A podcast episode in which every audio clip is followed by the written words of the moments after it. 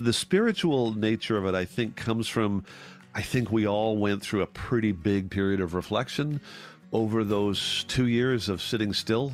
I felt like I hadn't been forced to sit still since I was 17. And after that, I hit the road, and there was always a way that I could move, escape, travel, see. It's not always just about escaping, but there is a sense of being in motion that suddenly was curtailed, and it forces one to sit and reflect and think. There's nothing else to do. It's the job ahead of you is to sit still and learn how to do that and be at peace with yourself. There's songs on the album that directly reflect that. I do think of it as this kind of spiritual feeling. I'm Peter McCully. Stephen Fearing, Tom Wilson, and Colin Linden, celebrated musicians in their own right, are collectively known as Blackie and the Rodeo Kings.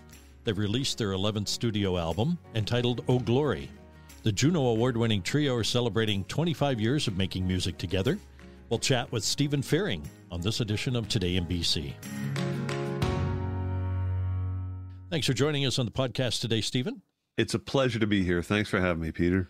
How did you get together with Tom Wilson and Colin Linden probably more than 25 years ago? Oh, yeah. 27 years we've been a band. I had heard about Tom when I was still living in East Van from my friend Pam Seal, who was a Sony record rep. So True North, who I'd signed to, was distributed by Sony.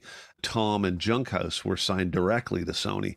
And she kept telling me about this guy, Tom Wilson, and I met him a couple of times. I went to see them play, I think, the Town Pump. And I remember thinking, why is everybody telling me about this guy? He's terrifying. He looks like he'd eat me for lunch. and I ended up playing a show with him, a festival in Ontario Earth Day Festival. I was on the bill. Junkhouse was on the bill. Typical kind of Canadian festival where you could have a solo singer songwriter and that crew. And again, he's very pleasant guy, kind of larger than life, but a, a little intimidating. I had basically moved to Ontario. I had met Colin because I'd been touring with uh, opening shows for Bruce Cockburn on the Nothing But a Burning Light tour because we were both on True North. Colin Linden was the band leader. And I remember thinking, man, this guy has got so many irons in the fire. He's a guy I want to figure out a project with of some kind. And I just moved to Ontario and I was very mindful of needing to plug in. So I phoned him up and said, you interested in doing some writing? So uh, I went into Toronto. We worked on a tune, and on the way back to Guelph, where I just moved, I uh, was thinking, I got to come up with a project. I knew that he had worked with Willie P for years and years as a sideman, and I was a fan of Willie P's, and that was definitely connections. I sent him an email and said, What do you think about doing a tribute record to Willie P. Bennett? And it was the era where everybody was doing that. There was a lot of tribute records. And Colin apparently was talking to his wife like 10 minutes before he got my email about the same idea and opened the email and went, Aha. and uh, Colin being Colin, he said, Let's not do the usual 12 different artists recording 12 songs. Let's put a band together. He said, We need one more vocalist. And there's this guy named Tom Wilson. I went, Oh my God, that guy again. What's the deal with that guy? he keeps showing up. Yeah, it keeps showing up. So it was meant to be. And we went into the studio after that initial email. I think it was maybe a couple of months, if that. And we were in the studio with basically the bones of everything that became this band, the whole thing, the rhythm section. The only person that was there that's gone now is Richard Bell, who was our keyboard player. But other than that, it was there right from the get go. And where did the name come from, Blackie and the Rodeo Kings? I had a feeling early on that this was going to have some legs. I had no idea that it was going to be 27 years later, but I knew that it was greater than some of the parts. So I thought we got to come up with a name. Collins suggested the Willies, which I was like, no, I don't think so. Growing up in Ireland, that has a completely different connotation. So I suggested Blackie and the Rodeo Kings because of Willie's famous record, Blackie and the Rodeo King, which is about these two characters that he meets in a Hamilton bus station, listens to their stories as they share a bottle and travel all the way up to North Bay.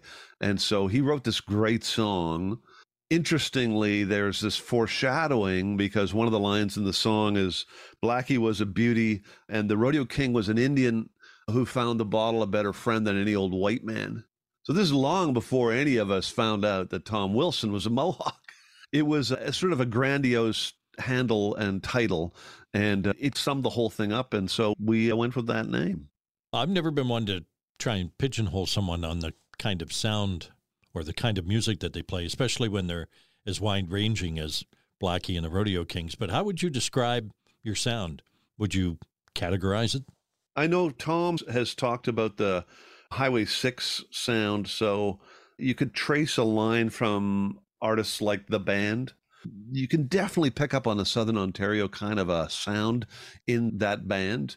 And you can trace that sound through bands like the Rheostatics and a lot of those sort of last generation of Ontario artists who were influenced by that. I think that the three different vocalists, the three different styles, Colin's, the consummate blues artist, Tom is the rock star dude and such a great storyteller. And I'm the rootsy folk guy. Those are the real basic sort of outlines of the three of us, but bring those together and it opens up this huge realm of possibilities for where we can go without it sounding awkward. If we decided to do a disco record, that might be a little awkward. we opened shows for Merle Haggard years ago and I didn't feel like we were too far out of our league. It felt like we could be authentic in that realm. And certainly we played a million folk festivals and blues festivals and rock festivals. And we seemed to be able to cover that ground convincingly. So there's something, there's a, an amorphous quality in the band. That's what I'm struggling to say. Merle Haggard's Working Man Blues has certainly stood the test of time. He was phenomenal. As a Canadian artist, you certainly spend a lot of time looking in from the outside, which is one of the reasons why I think the band was so fantastic, is because they're mostly Canadians. When you're an observer and you're looking in from the outside, you can sometimes see things that people who grow up in the middle of something don't see in the same way. The drawback is that you don't get to be firsthand with a lot of your heroes. So it's difficult to feel like you have a strong connection to Delta blues if you grew up in Etobicoke or in Nova Scotia. It's secondhand. And being on tour with Merle Haggard, being that close to him, I felt like I was getting close to the flame. There was a sense of being really close to one of the originators, one of the lightning rods. I found something on your Wikipedia page which I thought was interesting. It mentions that they found on President George W. Bush's iPod some of the band's music. Now, they didn't say how they got their hands on George W. Bush's iPod, but that kind of speaks to the sound that you have might be welcome in a place like Texas. Yeah, it was pretty interesting to look at. Apparently, it was the music that he listens to when he's mountain biking around on his property. And I'm sure it was a White House press idea to make him seem a little hipper and a little more relevant because it was at a time when there was a serious hate on for George Bush Jr. Nowadays, I think we all look at him and go, God, he wasn't so bad after all. yeah, pretty tame. pretty tame. yeah. The band's got a pretty special chemistry. Each of you spend most of the year working on your own things, your own uh-huh. projects. Uh-huh. And then you get back together each time over 27 years. And yeah. to me, the group just sounds better. I can't disagree with you. I feel the same way. There's always a sense when we're finished a tour or finished a recording of leaving something that you really love. And it's like a family reunion that is not fraught with horrible tensions and anxiety. It's like getting together with your ideal family. And then you spend time with them doing something that you all love. And then you have to say goodbye and leave.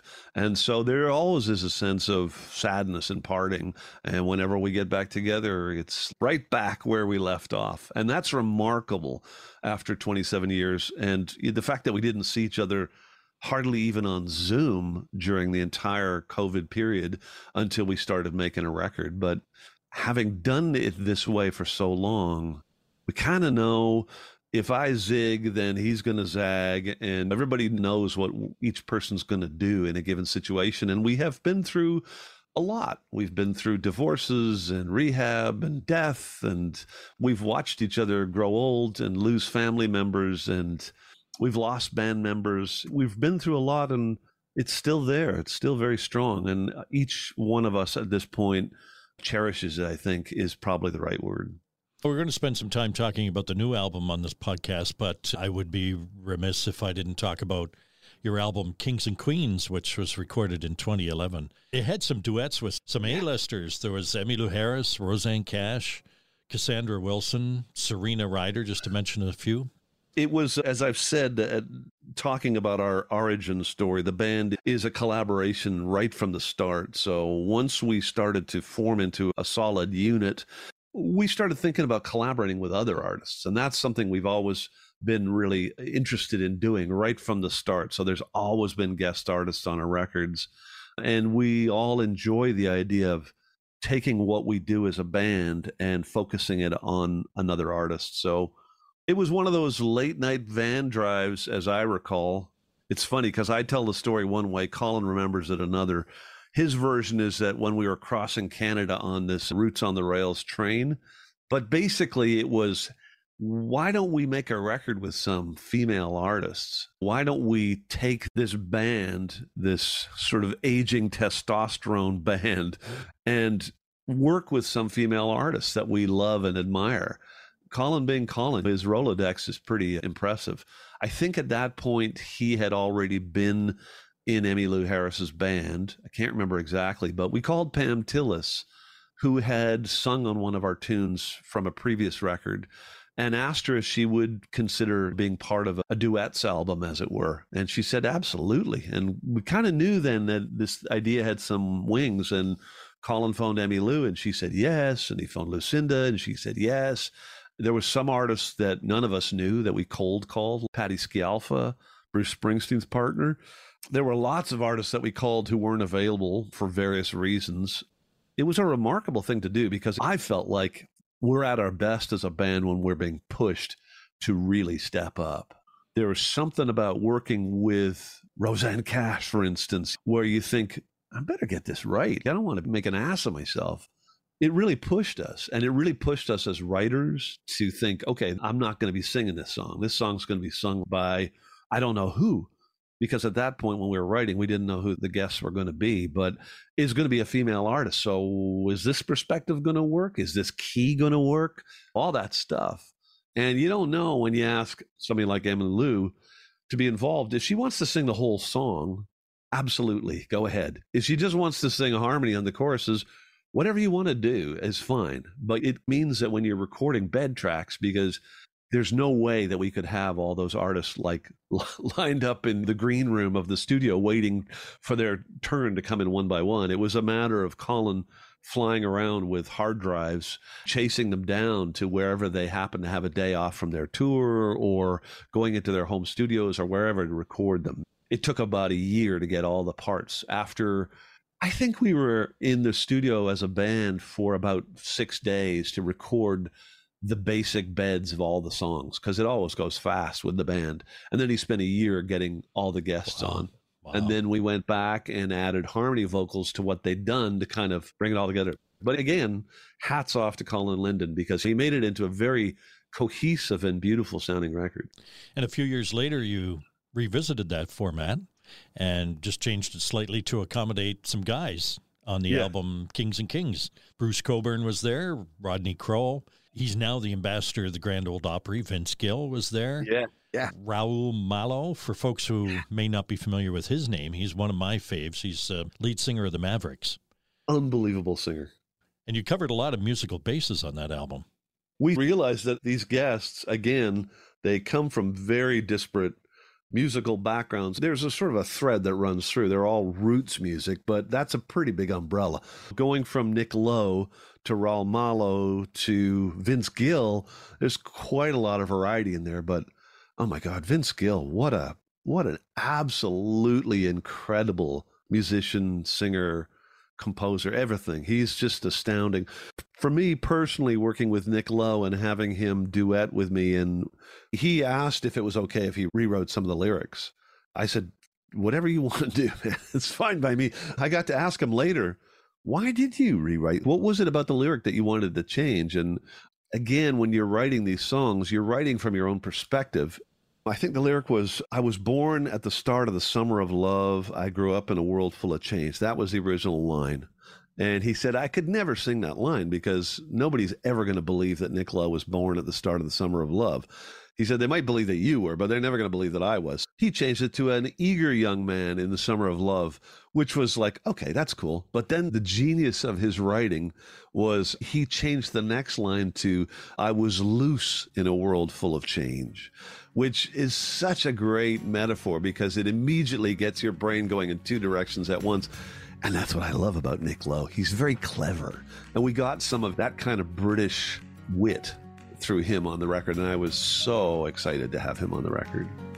When Today in BC continues, Stephen Fearing talks about the latest album from Blackie and the Rodeo Kings, and we'll listen into a tune. CanadianEvergreen.com is your trusted news source for all things green, offering up to date news and stories from Canada's booming cannabis industry. Content you can trust from Black Press Media. I'm Peter McCully. Today in BC is a Black Press Media podcast. Stephen, the pandemic took the music industry off the road, literally, for more than two years. You were in Victoria. Colin Linden was in Nashville and Tom Wilson in Hamilton.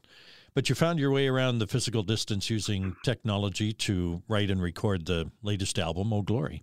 Yeah. Within the first two months of the pandemic, I tried to organize a Zoom session where we would, I don't know, talk. And it was early days. Everybody was trying to figure out Zoom technology and how to reach out because when you go from touring as a livelihood to sitting still, it's very difficult. You're spiraling back to earth, and you have to be careful because you can die upon reentry.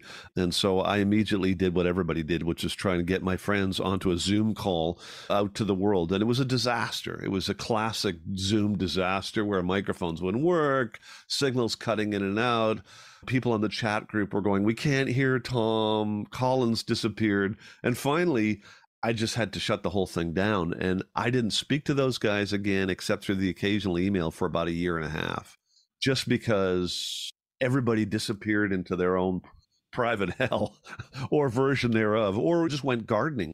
I gardened for about three months. Then we started floating the idea of doing something more. And Warner had signed us out of the blue for the King of This Town record, which came out at the start of 2020. We were one of those bands that released the record just before the lights went out. Honestly, I really thought that they were going to throw the towel and go, nice try, but let's just call it quits because who knew what was going to happen in the next several years? And we were never an expensive band. They weren't throwing a lot of money at us to make the record, but still, it was definitely something they were doing because they liked the band, not because they thought they were going to make a fortune from us on streaming.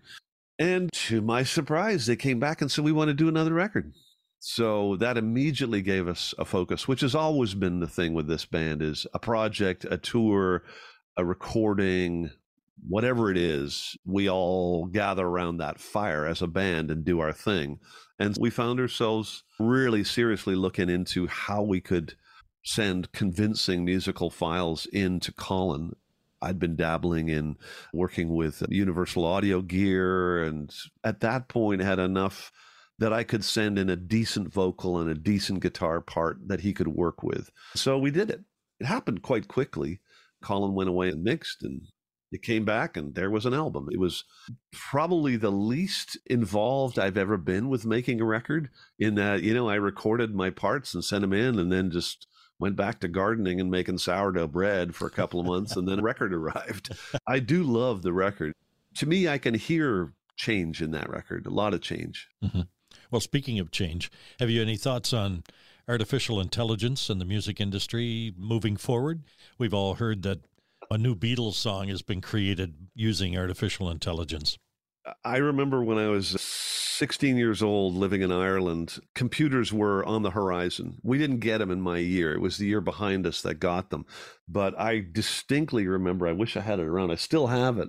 I had a friend eh, whose father was a pilot for Aer Lingus.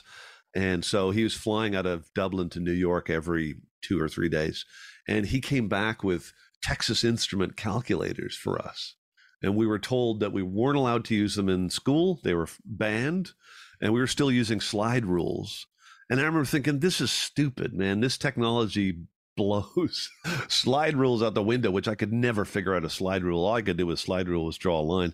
But uh, the year behind us got it. And it sometimes takes a while for these things to catch up. So I'm surrounded by modern technology and recording possibilities. And it's incredible to me how much I can do from this very limited space. And at the same time, the other side of that sword is streaming, which is basically killing the industry. So, like any technology, it's a double edged sword. We have to figure out how to control it so that it doesn't end up running amok because we've, as humans, we have made some colossal mistakes.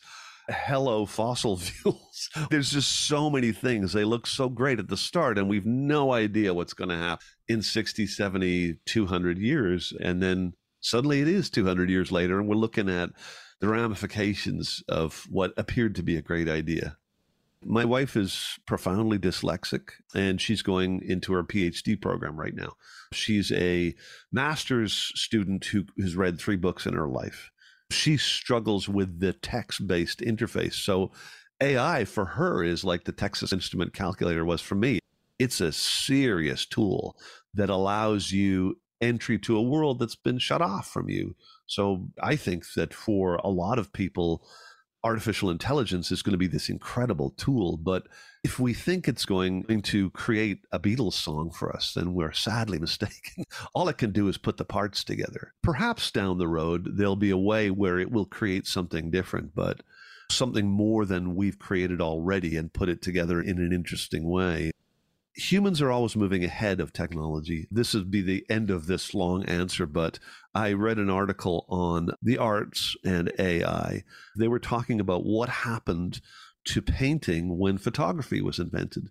Because up until that point, there had been painters like Rembrandt in particular who were so into realism. And I don't know if you've ever seen a Rembrandt up close, but if you ever go to Holland, go to the museums and look at them and they're breathtaking because you are looking at hyper realism and then you get up close and you see the brushstrokes. It's incredible. But when photography came along the cutting edge artists of the day went okay that game's over. Let's move on to something else. And they started coming into cubism and all these other ways of looking at it because the camera was now able to capture realism in a way that up until then nobody had been able to do it unless they could paint it. So we'll always move ahead. It'll always be a tool, I think. You've mentioned that you lived in Ireland, you've lived in Ontario, you've split your time between Victoria and Halifax, you spent some time in Nova Scotia. What do you enjoy about each culturally and musically? I've been an observer, an outsider, and I don't mean that in a sort of a dramatic way, but there's always a sense of observing, which is a very good trait to have as a songwriter. I love the idea of the sense of seeing things from a perspective that if you live there, you don't see them that way. And every time I move to a new town, I miss the things that I left behind. I miss the people on the East Coast tremendously. The sense of community out there, the sense of humor out there is something that I miss out here. There's always pros and cons, but I enjoy travel for that reason. The act of traveling itself, eh, if I'm in a car, I actually like just sense of motion and travel. Tour buses are pretty great too, and trains are awesome. Planes, not so much. I just got to endure it the act of travel for me is all about just walking down a street I've never been down before, looking at the street lamps and the shrubs and the way that they put the roofs on their houses and everything, every aspect about it. I'm taking it in, and it shows up later in songs.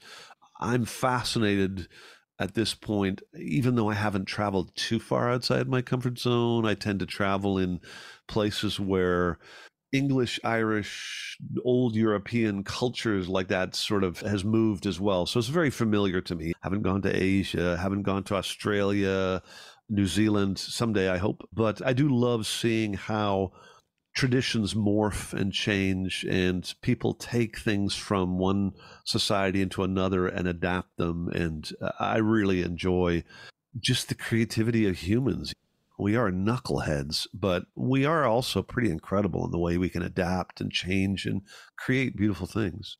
Your bandmate Colin Linden was talking about the new album and says it's the band's most spiritual and political musical statement to date.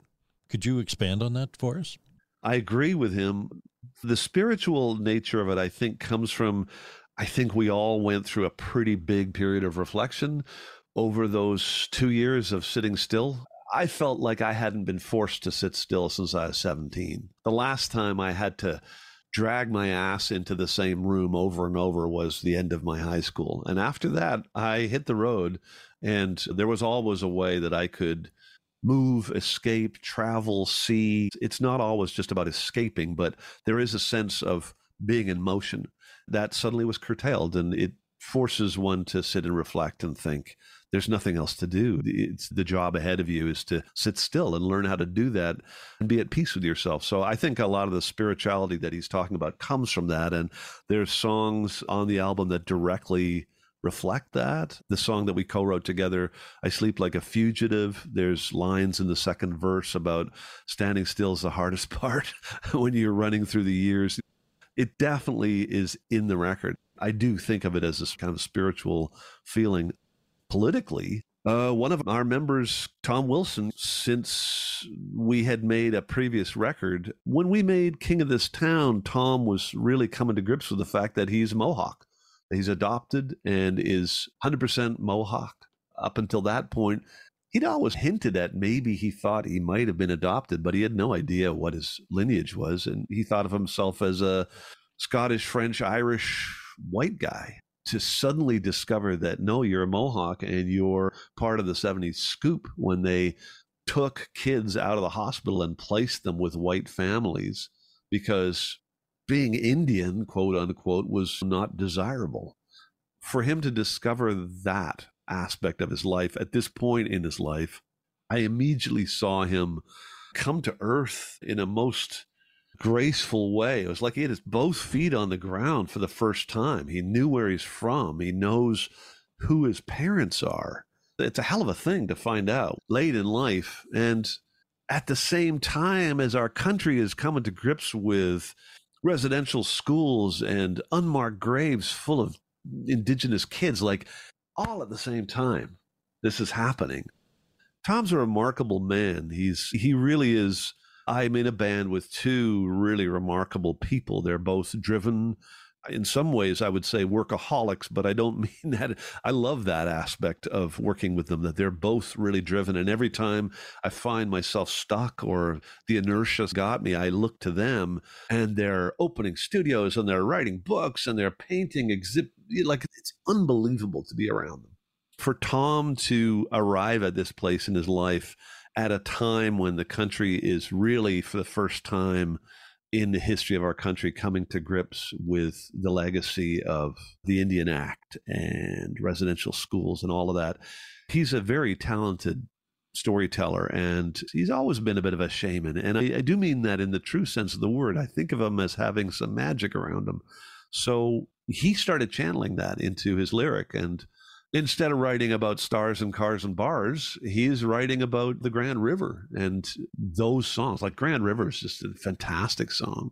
There's still that Blackie rhythm. Oh, glory, lost those blues again. That is a classic Blackie and the Rodeo Kings song. It's got all the things that were in it from the very start of the band but there is now a focus towards Colin's song Stop and Listen, which is very much about Black people's experience in the South back in the day. Grand River is very much a contemporary look at what's happening with land issues.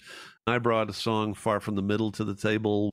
There's a verse about the fact that people are still living without clean water in a country that prides itself on being top of the list of places to live in the world. And we're so wealthy and we're so lucky and we are all those things but there's a lot of people who are not they don't get a piece of that pie and it's well past time for that to change. So i think all of us were able to bring something to that table and kind of the first time we've done that. Let's listen into oh glory lost those blues again. Maybe you could uh, tell us about it. It was a song that Tom and Colin wrote. It arrived in my inbox with a find a place for a chorus melody and harmony I knew exactly what to do. As I say, it's, it's a Blackie song and a groove. When we started playing together, aside from the recordings, we always went out as a trio. So two acoustic guitars and an electric guitar. Tom and I were basically the rhythm section. And I always tried to get a lot of bottom end out of my guitar so I could supply some bass. And we weren't all in the mid range. Tom and I would do this thing where we just go jugga jugga jugga jugga jugga, and it's this really infectious groove. It's like a motor, and then Colin would solo over it, and then we'd sing three part harmonies, and one person would take a verse, and that's exactly what this song is. Get down on the road, leave your heavy load, turn up and go, get yourself back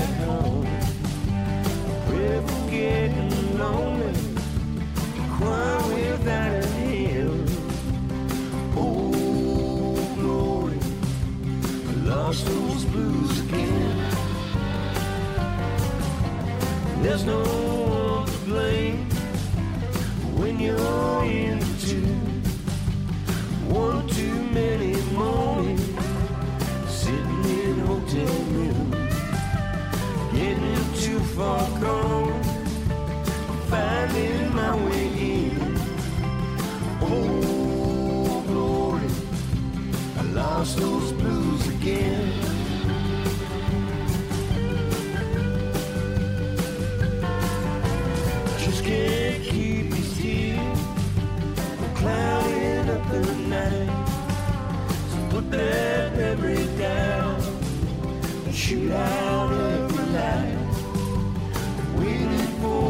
one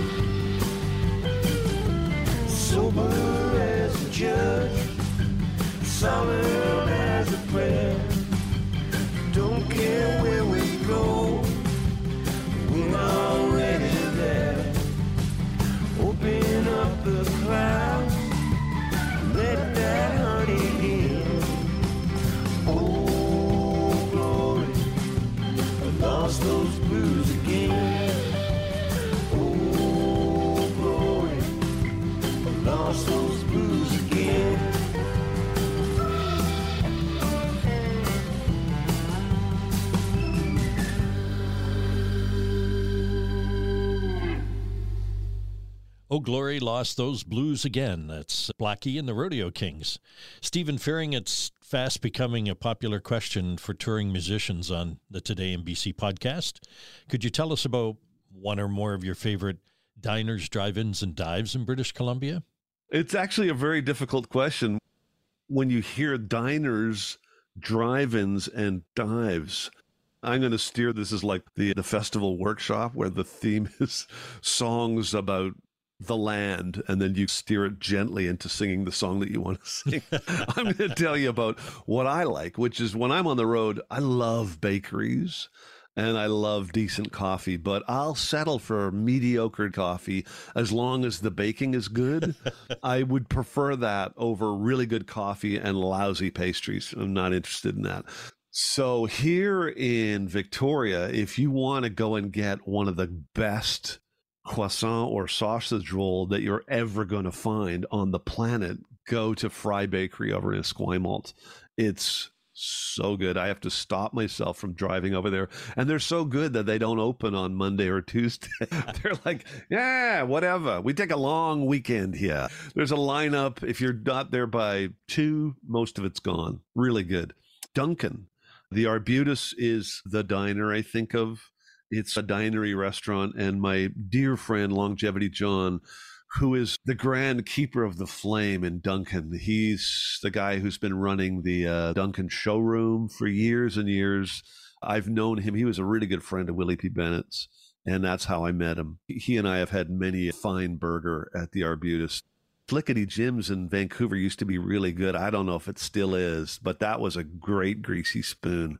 They come and go. Vancouver's hard because real estate is really how they make their money. So these little joints pop up and vanish. I used to be a regular at Joe's on Commercial Drive, which is a Portuguese coffee house. I think you might still find Joe is still there. He must be like 90. Stephen Fearing, singer songwriter and member of Blackie and the Rodeo Kings, has been our guest on this edition of Today in BC. If you have suggestions or comments, send us a voice message to podcast at blackpress.ca. You may be part of our podcast mailbag segment. You'll find Today in BC podcasts on iTunes, Spotify, Amazon, iHeart, YouTube, and Google Podcasts.